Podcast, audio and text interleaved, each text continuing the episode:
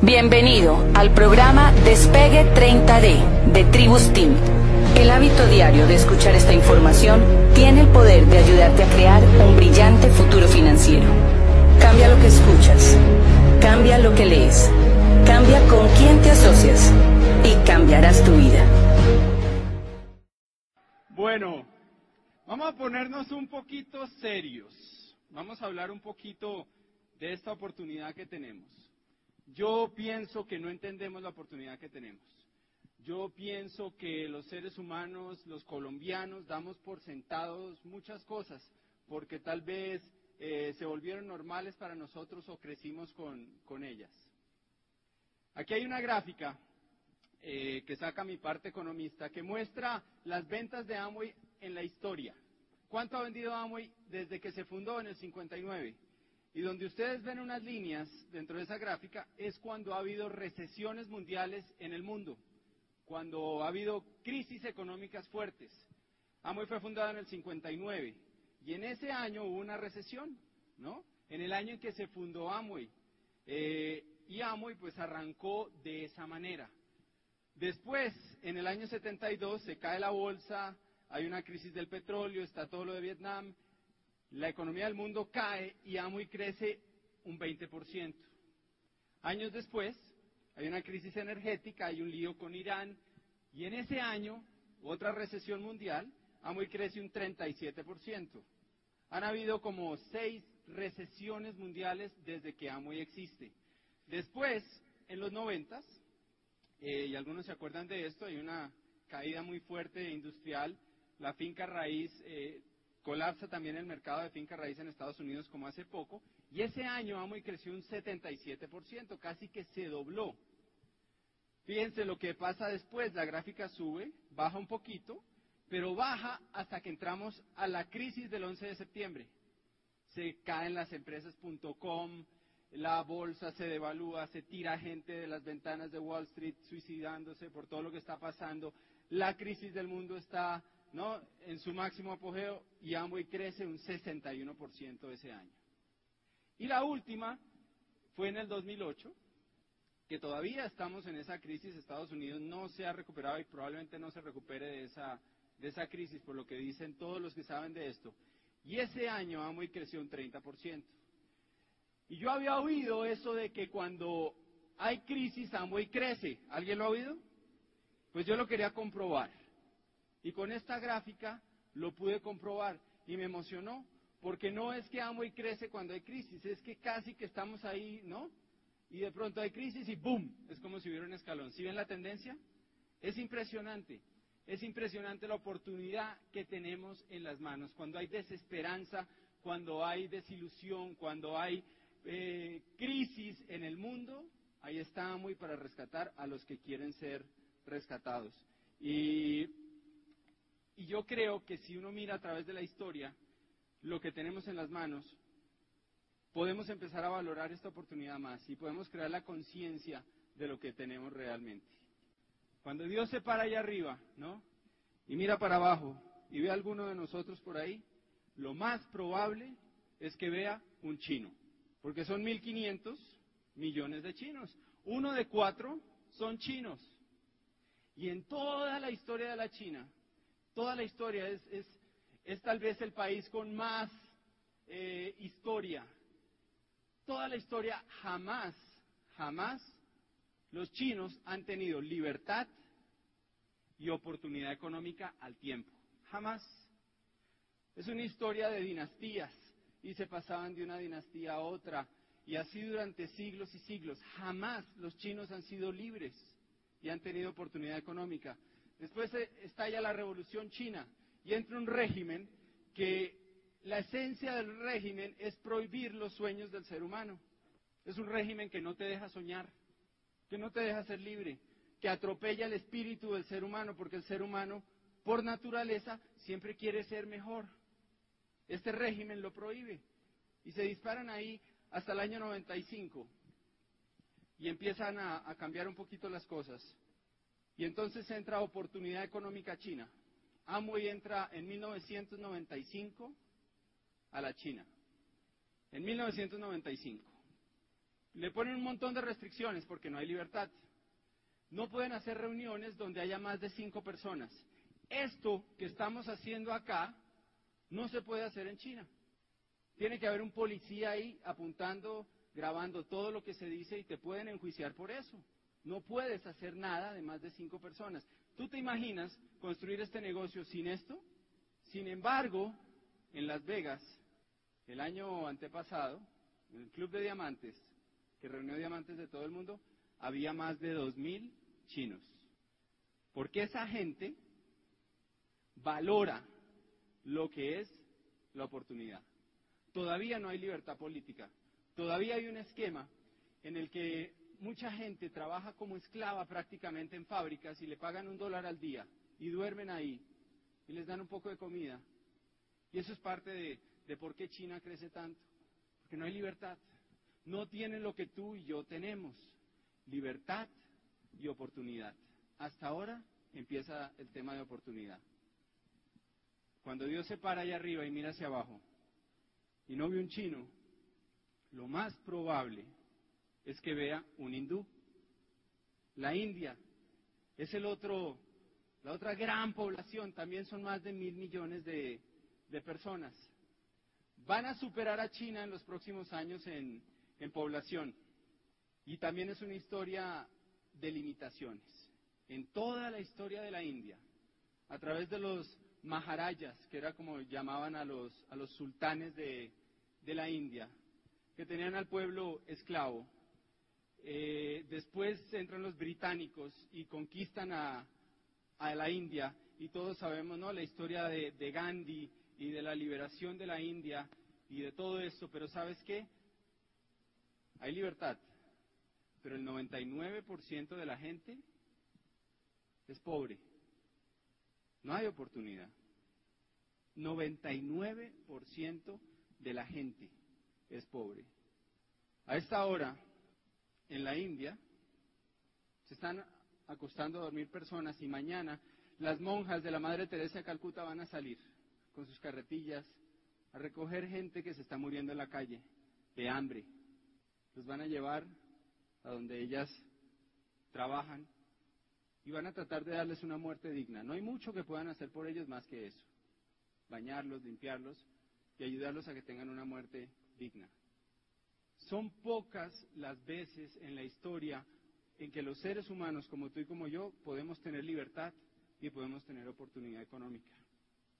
La capital de la India queda en Calcuta.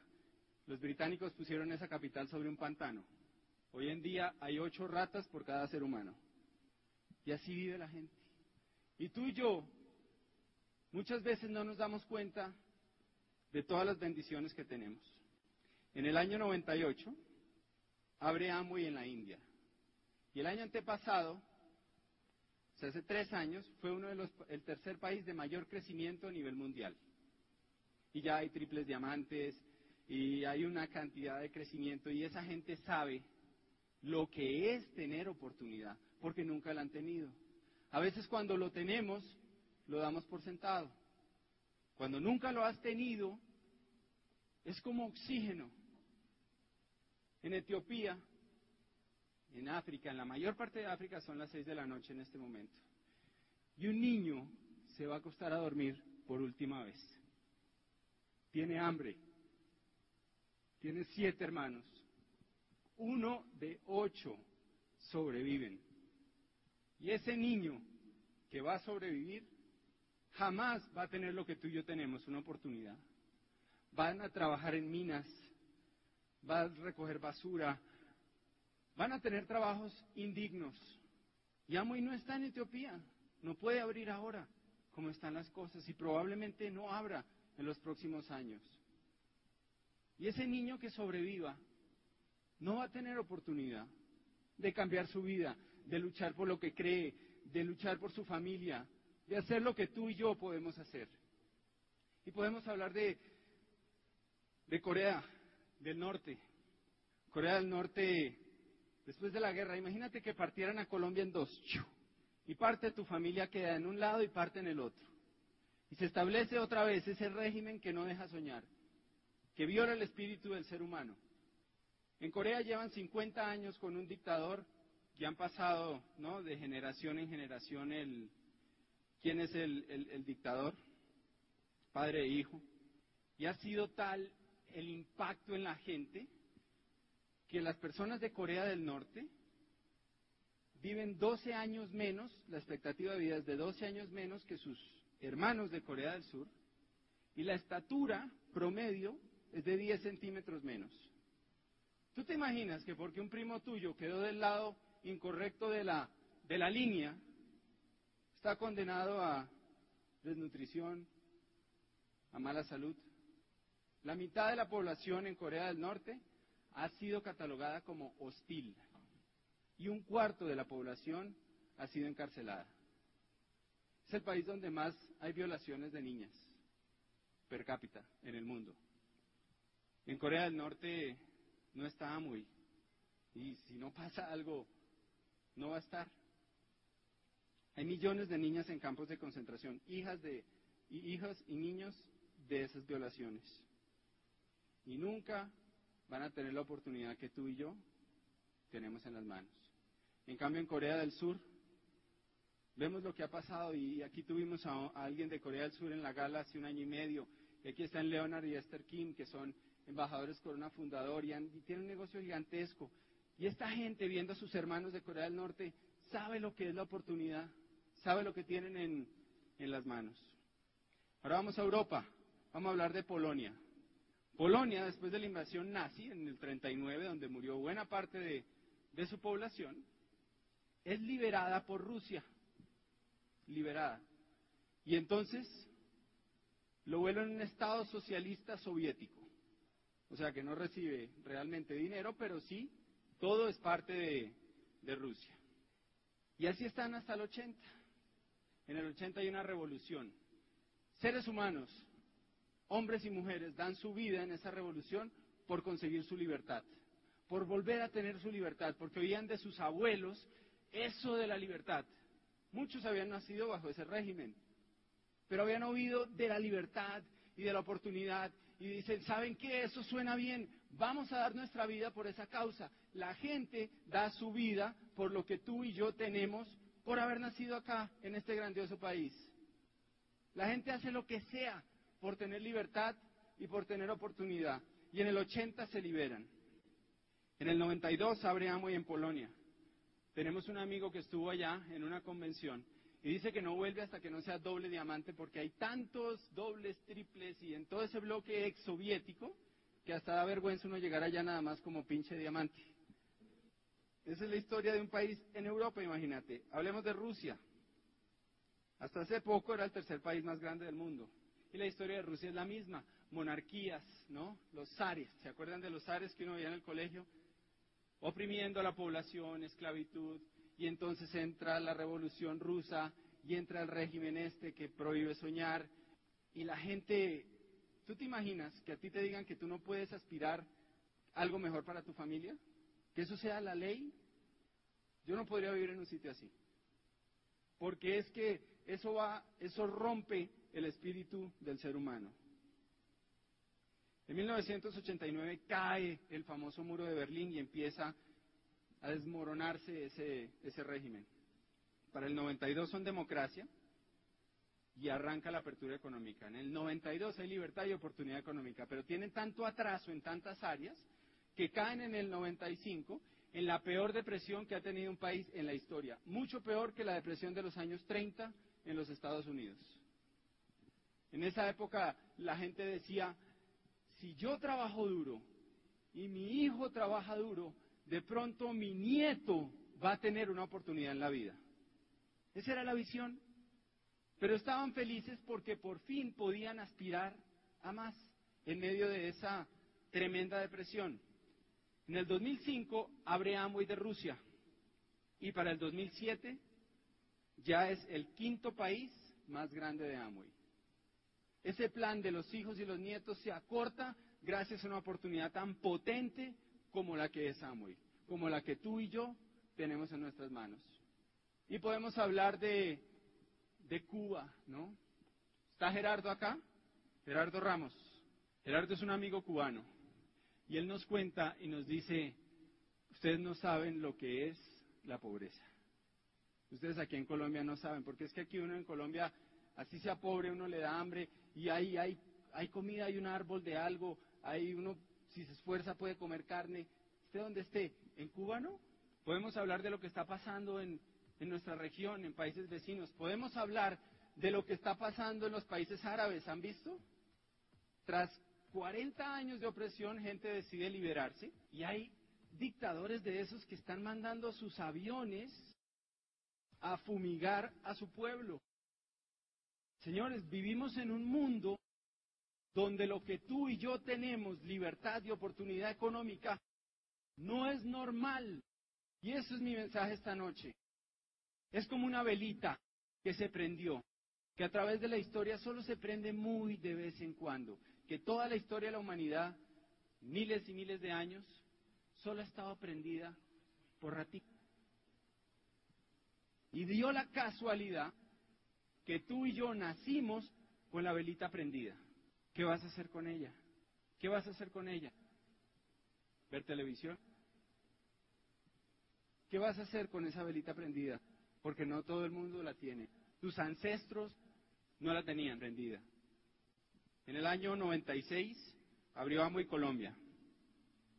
Durante la primera recesión del país en 40 años, en Colombia nunca había una recesión, en el 96 hay recesión y abre Amway. Se auspician miles de personas, 20 mil familias en un año. Y después de 12 años, hay siete diamantes. Al quinto año, el primer colombiano rompe esa barrera, Alejandro Hillera y Maribel, y se hacen diamantes. Y después pasan 12 años, ¿no? En total, y hay siete diamantes. Y entonces Amoy hace algo. Amoy estudia a Colombia y a los países latinos y cambia los precios y nos da una oportunidad real para cualquier persona que quiera salir adelante. Eso fue en el 2008, en octubre. Tan solo seis meses después, tenemos el primer diamante de esa nueva era, José Bobadilla. Tan solo seis meses después de ese cambio. Después de eso, en 13 meses después del cambio calificamos tantos diamantes como en los 12 años anteriores. Y después vinieron más. Vinieron más. Los últimos Vicente y Betty. Y este año vienen más. Colombia fue el país el año pasado de mayor crecimiento en el mundo. Y ayer nos contaban que ya somos el catorceavo país de, en ventas a nivel mundial. En Colombia, tal vez por nuestra historia, tal vez por lo que, ¿no? Por lo que hemos vivido, por la violencia, por todo eso, también estamos aprendiendo a valorar esta, esta oportunidad. Hay gente que mira para atrás y dice, bueno, sí, eso de la libertad y oportunidad está bien, pero antes había culturas muy grandes, ¿no? Los aztecas, los mayas, los griegos. ¿Sabes que en esas culturas más de la mitad de la población era esclava? Y eran esclavos para que la otra mitad pudiera vivir como tú has estudiado. Y pudieran filosofar, ¿no? Y había, estudiaban astronomía y todo eso. Era porque la mitad de la población era esclava. En Grecia las mujeres no tenían derecho a nada. Su testimonio, si una mujer veía cómo alguien asesinaba a alguien, su testimonio en una corte no valía. Su palabra de una mujer no valía nada en Grecia. Si tú miras tu pasado, tu herencia, de dónde vienes, tarde o temprano vas a encontrar en tus antepasados campesinos o esclavos. Todos venimos de ahí, aún los reyes, todos. Tarde o temprano vas a encontrar alguien de donde tú vienes que tuvo un pie oprimiéndole la cabeza contra el barro alguien que no tuvo libertad ni oportunidad. Tarde o temprano, hay alguien que daría lo que fuera por tener lo que tú y yo tenemos, por tener esa velita prendida, por tener libertad y oportunidad. Porque cuando no se tiene, ¿no? Se valora.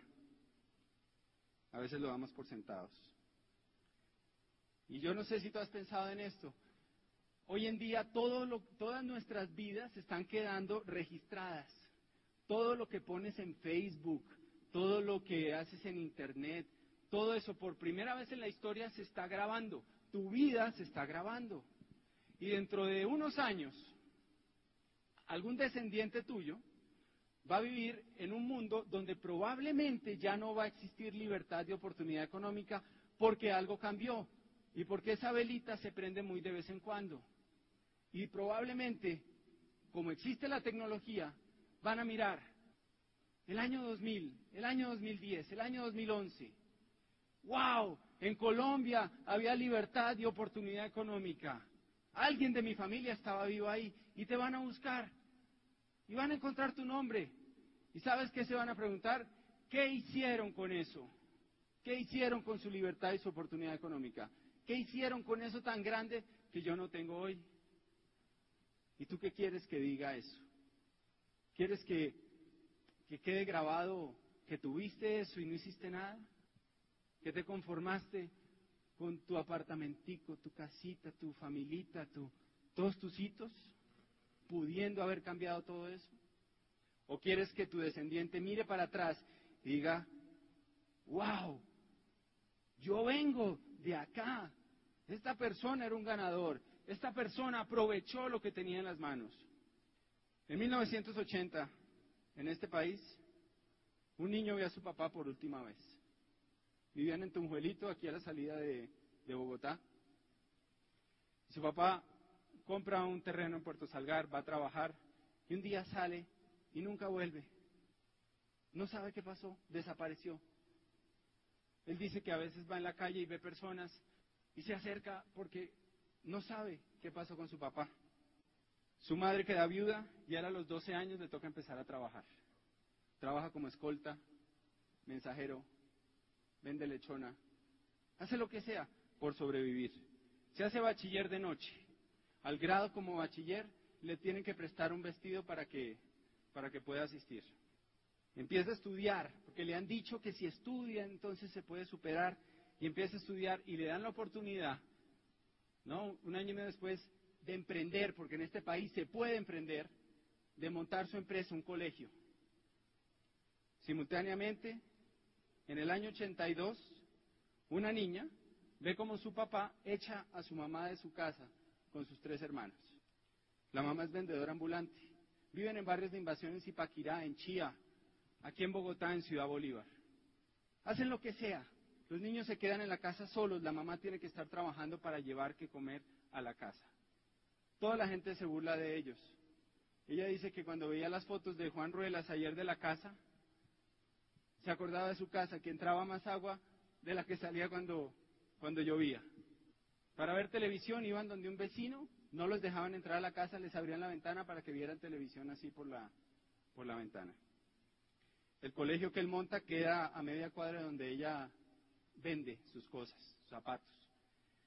Y entonces la conoce y deciden emprender su vida juntos. Dieciséis años después de trabajar en ese colegio, tienen una deuda de 400 millones de, de pesos, no saben cómo pagarla. Y un día llegan allá, a las lomas de Ciudad Bolívar, dos pioneros, Andrés y Lorena, y Germán y Joana, que creen en ese lugar y les dan el plan. Ellos entran, dicen que si se hacen platinos en cinco años vale la pena. Vale la pena. En el 2008 no tienen ni para un seminario, pero había gente ahí de su grupo que iba a estar ahí y entonces deciden ir, hacer lo que haya que hacer. Y están ahí, seminario lo da Carlos Eduardo y habla de dos cosas. Habla de que si no tienes una razón clara de por qué hacerlo, hazlo por tu gente y habla de que llegues a diamante por dignidad. Y ellos se voltean a mirar a su gente que creyó en ellos y dicen, esto lo vamos a hacer por la dignidad de nuestra gente. Y tuvimos el año pasado el reconocimiento de Elsie Duarte y de Nelson Rodríguez como esmeraldas. Prueba de que en este país sí se puede, de que tú puedes. En marzo hace como 14 años, yo conozco un señor, voy a Ibagué, primera vez que voy a Ibagué, y allá está un señor que me recibe en el aeropuerto. El señor me parece impresionante. Es gerente de una empresa, tiene taxis, tiene volquetas, tiene restaurantes, tiene un montón de negocios. Tiene una familia preciosa, su mujer y dos hijas hermosas y un hijo. Me lleva a almorzar. Yo tengo 21 años. Me empieza a hacer preguntas y yo le respondo lo que sé y él toma nota. Yo digo, ¿cómo este señor que tiene tanta experiencia y tantos resultados toma nota de un niño como yo? Tiene humildad para aprender. Cambia las cosas en, en su vida. Después es presidente de una empresa. Después se independiza en el 2001 y entre el 2001 y 2004 monta una compañía muy grande con un socio extranjero. Y en el 2004 su socio extranjero lo estafa y se va del país. Y este hombre pierde todo, esta familia pierde todo de la noche a la mañana. Y no solo pierde todo, sino que él es el representante legal y entra en problemas serios por eso, porque cualquier gran empresario tiene ese riesgo dentro de los negocios tradicionales. Lo detienen, tiene un problema de salud serio en ese momento causado por el estrés y lo mandan para su, para su casa. Está en la casa, han perdido todo, han perdido el brillo en los ojos. Yo me acuerdo en esa época que yo lo miraba y él no me miraba a los ojos. Y están en la casa y dicen, ¿qué tenemos? ¿Con qué contamos? ¿Qué podemos hacer? Podemos hacer el negocio de Amway. Y salen y venden productos y así le dan de comer a su familia durante años. Las niñas nunca se enteran de todo esto que está pasando, pero lo sienten. Porque si quieres que tu familia pierda autoestima, dale algo y después quítaselo. Pero si quieres que tu familia crezca en autoestima, muéstrale cómo te paras y luchas por lo que quieres. Arrancan nuevamente este negocio de cero, de cero. Y esta es gente que yo he visto, he visto en la cumbre, los he visto en el piso. Y los he visto pararse. Este salón está lleno de héroes, como tú y como yo porque vivimos en un país donde hay libertad y hay oportunidad. Ella me contaba que una convención que no tenían dinero y entonces ella sale y empeña, empeña sus joyas, que ella nunca ha pensado en empeñar sus joyas y entonces sale y se da cuenta que hay sitios, hay un montón de sitios donde se las reciben y entonces las empeña y con eso vienen a la, a la convención. Y esta gente se paró y cuando yo vi que otra vez sus ojos les brillaban y que otra vez estaban luchando por sus sueños, Dios mío, y tuvimos el mismo día que a Nelson y a Elsie, a Hernán y a Mónica Jauregui como nuevos Esmeraldas.